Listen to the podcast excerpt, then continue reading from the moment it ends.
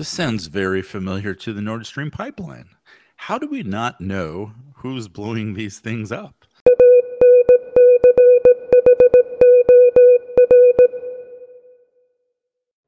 Welcome back to Looking Backwards, Looking Forwards. I'm Ossetia Jones and I'm here with C. Thomas Printer. Looking backwards, the war between Russia and Ukraine is now at another level, unfortunately. A dam was destroyed, and both sides have been accusing each other. This sounds very familiar to the Nord Stream pipeline. How do we not know who's blowing these things up? Nova Kakhovka Dam is a very big dam in, I guess it's southern Ukraine. Mm-hmm. And my first um, awareness of this was it's kind of a key water source to the Crimea, which Russia took over in 2014. And there's a canal that the Russians have long said that the Ukrainians have cut off, which is like provides a water supply down to the Crimea. So, again, if Russia has Crimea, why would they blow up their water source? Unless it was by, you know, their own incompetence, right? Which there's actually words out of, you know, reports, I guess, out of the Ukraine that said that's exactly what could have happened. They could have accidentally mm. done this. Or there's been, you know, reports that there was damage prior to. Um, mm. There's also reports that, you know, the Ukraine blew it up. I don't know what to believe. I do know that everybody downstream from this is boy, it's it's going to be a humanitarian disaster. I mean, Correct. that is a lot of water. It's displacing a lot of innocent civilians, and mm-hmm. it's unfortunately just going to have long-term effects, right? From agriculture to pets to Correct. animals to uh, just the amount of drainage that's going to happen in the lake that was above the dam like this is um, what happens in war and this is really widespread devastation. And unfortunately whether it was the russians or the ukrainians the, the innocent people are usually the ones that always end up getting hurt in wars and this is mm-hmm. another example. So i don't know who did it um, we can speculate i guess but we do know that everybody downstream is suffering the consequences today this is very sad. And on to another military hot topic, C. Thomas. We got China versus US, and the tensions look like to be building up. We spoke about this briefly the other day when the, the Chinese keep wanting to play bumper boats, first with the Philippine Coast Guard and now with the US Navy from the video of this, right? And of course, China's doing the same thing, saying, wait, the US almost bumped into us. And the US is saying, China almost bumped into us. And it's so funny. It's just like the pipeline and like the dam. Everybody's trying to win the war of propaganda. Of mm. they provoked us. We are not the initiators of this. And these these things just keep building and building and building. And, you know, like I said, I think if the U.S. bumps into a Chinese boat, that could be the impetus to, you know, have China say, you know, you're declaring war on us or you're being the aggressor and we have the right to defend ourselves, and we say Taiwan is ours. And I think everybody's trying to avoid being the first strike power for some reason. And at some point, you just say, okay, fine, it's just too much. And I think that's what everybody's trying to do so they can get the UN on their side and they're saying, oh, we were provoked. And you can say, no, we aren't. And that's a war of propaganda, just like we've been talking about in the, um, you know, in the dam and in the pipeline. But really what happens is all of these little, you know, individual flybys and boat buys and all of these other things, they just keep simmering the tensions up and they don't seem to be going away. And that's not very good when you're talking about two huge economies, two huge militaries. And, you know, I think this is what happens um, as you go closer and closer and closer to confrontation this would not be a war uh, in Afghanistan where we're fighting in caves with a bunch of goat herders or in Iraq where our military goes in in a shock and awe campaign. This is a very, very big and possibly damaging adversary for the U.S., and we haven't faced one of these in a very, very long time. Oh, you put me in a very stressful mode again. Welcome to my world. Welcome to my world. It's very stressful. Seeing us do this with China, seeing the, the military interactions with us and Russia, right? Whether it's off the Alaska coast up there or, you know, in the North Sea. We've talked about some of these on LB- LBLF. You don't want this to happen, right? We No. don't want to go to war. Uh, war at this level with these weapons with this technology is just not good Mhm. for anybody right and No. everyone thinks that we're protected here in the us because you know we have two oceans and that's definitely helpful and we haven't had really war on the mainland here since you know we were fighting for our independence you know with a Mhm. foreign power but the the missiles technologies it's these com you know these countries have is not something that you want to play around with and i just think where our leaders are being very foolish and not nearly the uh, statesmen and negotiators that they should be And there have been talks about NATO opening a liaison office in Japan, to which France is reportedly opposing because NATO actually stands for North Atlantic Treaty Organization. what was the quote that we used the other day for alexander wept for there was no more kingdoms to conquer is this what Hmm. nato's doing? They've now expanded all the way to russia's border and now they're looking to go somewhere else? Like the amount of expansion from nato has been silly and this is what russia said was the red line and this basically caused the russia ukrainian conflict. It has not anything to do with russia.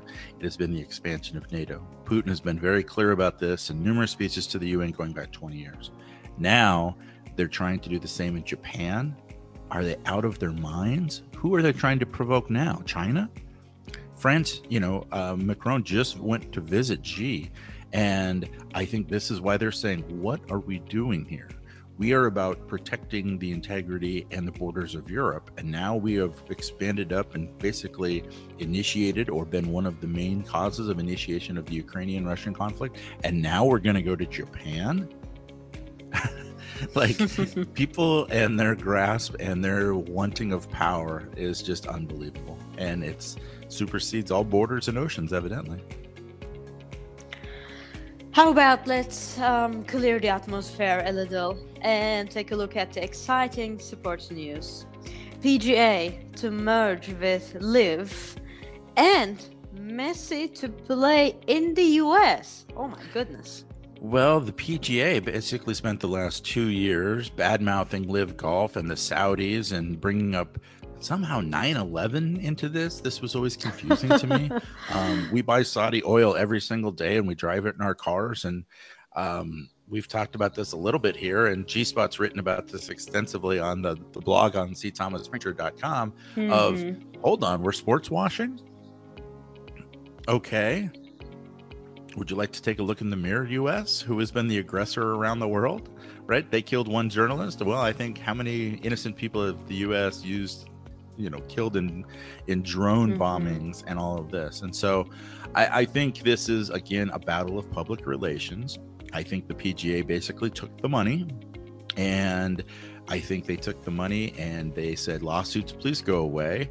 But now there's a Hmm. potential antitrust investigation that might be born out of this. And when you start getting involved with the Saudis, you know, and their um, sovereign wealth funds and some of the financing behind this, all of a sudden the government starts poking their nose in and saying, why are they interested in the US? And why are they interested in um, these dollars and these people? And what's going on here? And, you know, the government wants to stick their nose in some of this. The fact that it's an antitrust situation, well, there's been a PGA tour and a DP tour in, in Europe forever, and they've kind of had that all to himself, which is why LIV was such a disruptor, not only to the game of golf, but they were taking some of the, the best players. Brooks Koepka actually won from the LIV Tour on the last major, and we've got the U.S. Open next week.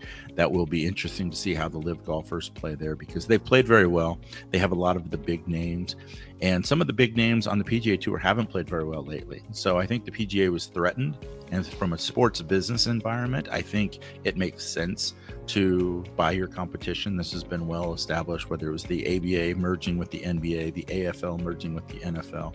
These things, they like to have a nice, calm playing field. They don't want the uh, competition, you know. So I think from that perspective, it's interesting. And I think the fact that the PGA took the money is what they're calling it now, a sellout. And they're saying, oh, you're going to go take the, the Saudi money. That's interesting because that's exactly what Messi didn't do.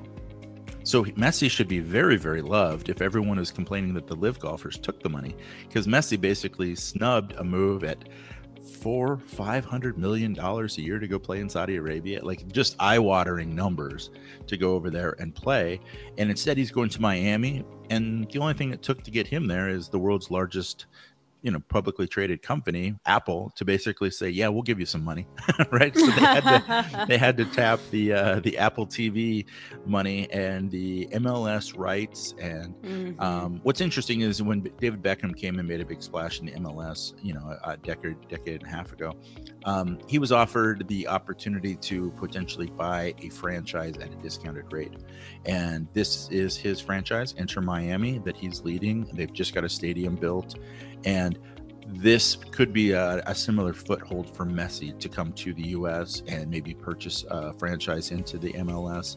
It is definitely a place that they've vacationed before, and mm-hmm. Messi even came out and said, "My wife didn't want to take our boys to the Gulf.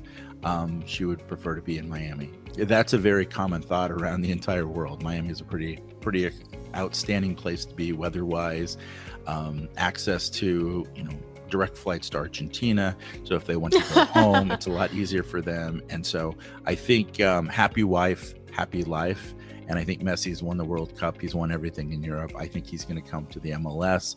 He's got new challenges over here, and he might even bring some of his friends, Luis Suarez and Sergio Busquets from Barcelona, um, to come play with him. And I think Messi is looking for a happy life. And he's probably the smartest one of everybody saying, I don't need any more money. I'd like to have a happy wife and happy life. How nice. And looking forwards, liquidity crunch underway as the US Treasury is starting to sell lots of bonds to fill up its reserves, so to say. When are we going to feel it, C. Thomas? The information that I'm reading um, is saying we're going to start feeling it as of next week. So they will start the, uh, you know, like my favorite saying is, who's going to buy the bonds and at what price? Right? We are going to see a huge amount of government bonds coming in and soaking up the liquidity in the markets. So while the S&P might be going and breaking I think it's 4300 for the first time in you know quite a few months here, I think what we're seeing here is perhaps the last vestiges of a little bit of a blow off top right? So there's been a lot of money that has been flowing into the markets here recently, right? Tesla's up over 100%, Nvidia's up over 100%, Apple broke all-time highs. And all of this money has been coming in largely because we've drained the Treasury General account, which is the checking account for the United States. Yellen eh, uh, didn't have the ability to raise any more money because of the debt ceiling, and now she does. So she's going to start selling bonds, and people are going to have the opportunity to buy bonds at very attractive prices, and they are going to probably forego some of the buying of stocks. So that's going to happen very soon. Some of the analysts on Wall Street are saying that will cause a 5.4% drop in the S&P over 2 months according to maybe the most difficult name to pronounce on the street. His name is Nicholas Panigirtzoglou from JP Morgan and I have no idea if I nailed that name or not, but I thought for him to put an exact 5.4% on that. Um, he also mentioned something interesting too, a 37 basis point jolt for high yield credit spreads. So this is interesting, right? Is as there's more quality paper being pushed out there, um, it's going to be interesting to see if people can go purchase good collateral, which is the safest investment in the world, supposedly U.S. Treasury. What happens to corporate bonds also offering, you know, attractive yields? Because now there's there's so much paper that is going to be incented to buy, and like I said, at what price? This is a matter. This actually matters. I'm anxious to see. Normally, you get a lot of supply. What happens? You have to lower the price to keep selling it. Lowering the price of those bonds means the yields have to go up. So I think the high yield credit spread and some of the corporate paper is going to have some competition in the future days. Let's finish up with tech. Tesla is on the course of becoming industry standard for EV charging. After Ford, GM also signed a deal to adopt Tesla chargers in its vehicles and also use its charging stations. Both stocks are up 5% at the time of the recording after the deal. Well, Tesla's large uh, lead in the in the market share of the EV vehicle market, and the fact that they built out their own industry standard for EV charging that you know obviously works with their vehicles has now you know they've expanded that technology, and Ford and GM have signed a deal to adopt their you know standardization of the chargers. So if i'm driving a chevy volt in the past i couldn't use a tesla charger and so i had to look specifically for a charger that fit my vehicle. This is something that had to come as we move down the course of ev adoption and the fact that tesla is the largest charging network this makes sense for ford and gm to sign these deals so I understand that their stocks are up. In fact, GM's um, CEO uh, Mary Barra said this will save them 400 million dollars and not having to build out some of their own network. What I don't understand is how this helps Tesla. I understand Tesla's goal is to move forward the EV market as a whole. And so I think they're going to get some of the sell some of the technology to Ford and GM that they can put in their vehicles perhaps. But what this does is create more competition for them. And so I failed to see how this is good for Tesla long term. Uh, you're basically enabling your competition to use your network unless you're planning on selling them the electricity, uh, which I don't think is part of the plan. I don't think you know Tesla's going to charge them any differently. So I'm I'm I'm a little curious to see how all this is going to play out. Number one. Um, number two, the fact that these, um, you know, like we discussed, Tesla's up over 100% on this news. So after Ford, it jumped. After GM, it jumped. And I don't know if this is lending credibility to it or it's just that landing Tesla in the news and they're saying, oh, look at this, it's working, it's working. You're still selling cars that people can't afford, right? um, they are marking the cars down now with EV tax credits. Like we said, the government's giving them tax credits so you can buy cars cheaper and this and that. And now we have a network for all of this.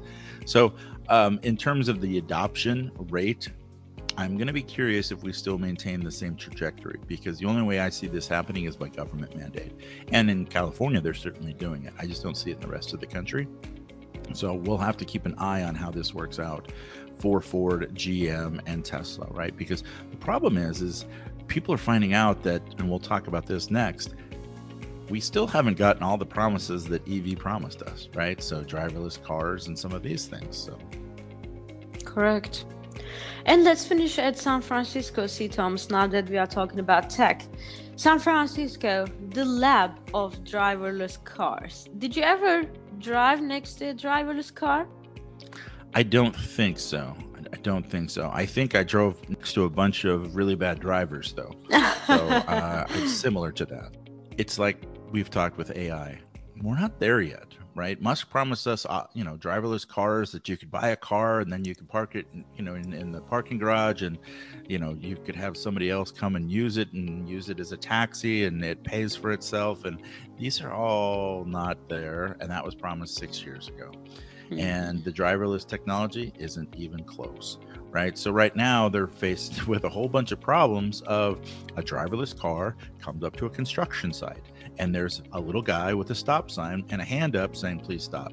And if the car stops and doesn't cause a wreck then what does it do? It doesn't know what to do because you know it's got a new variable that it hasn't been programmed into its AI or its cameras or whatever the situation is, and it's causing all kinds of problems here, right?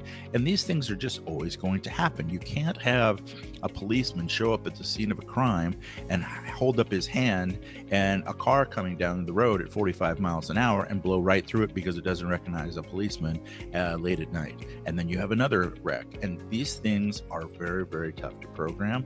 Um, and they're, they're the technology is not there, right? And I don't know if you'll ever be able to program this to a good enough level to make it work.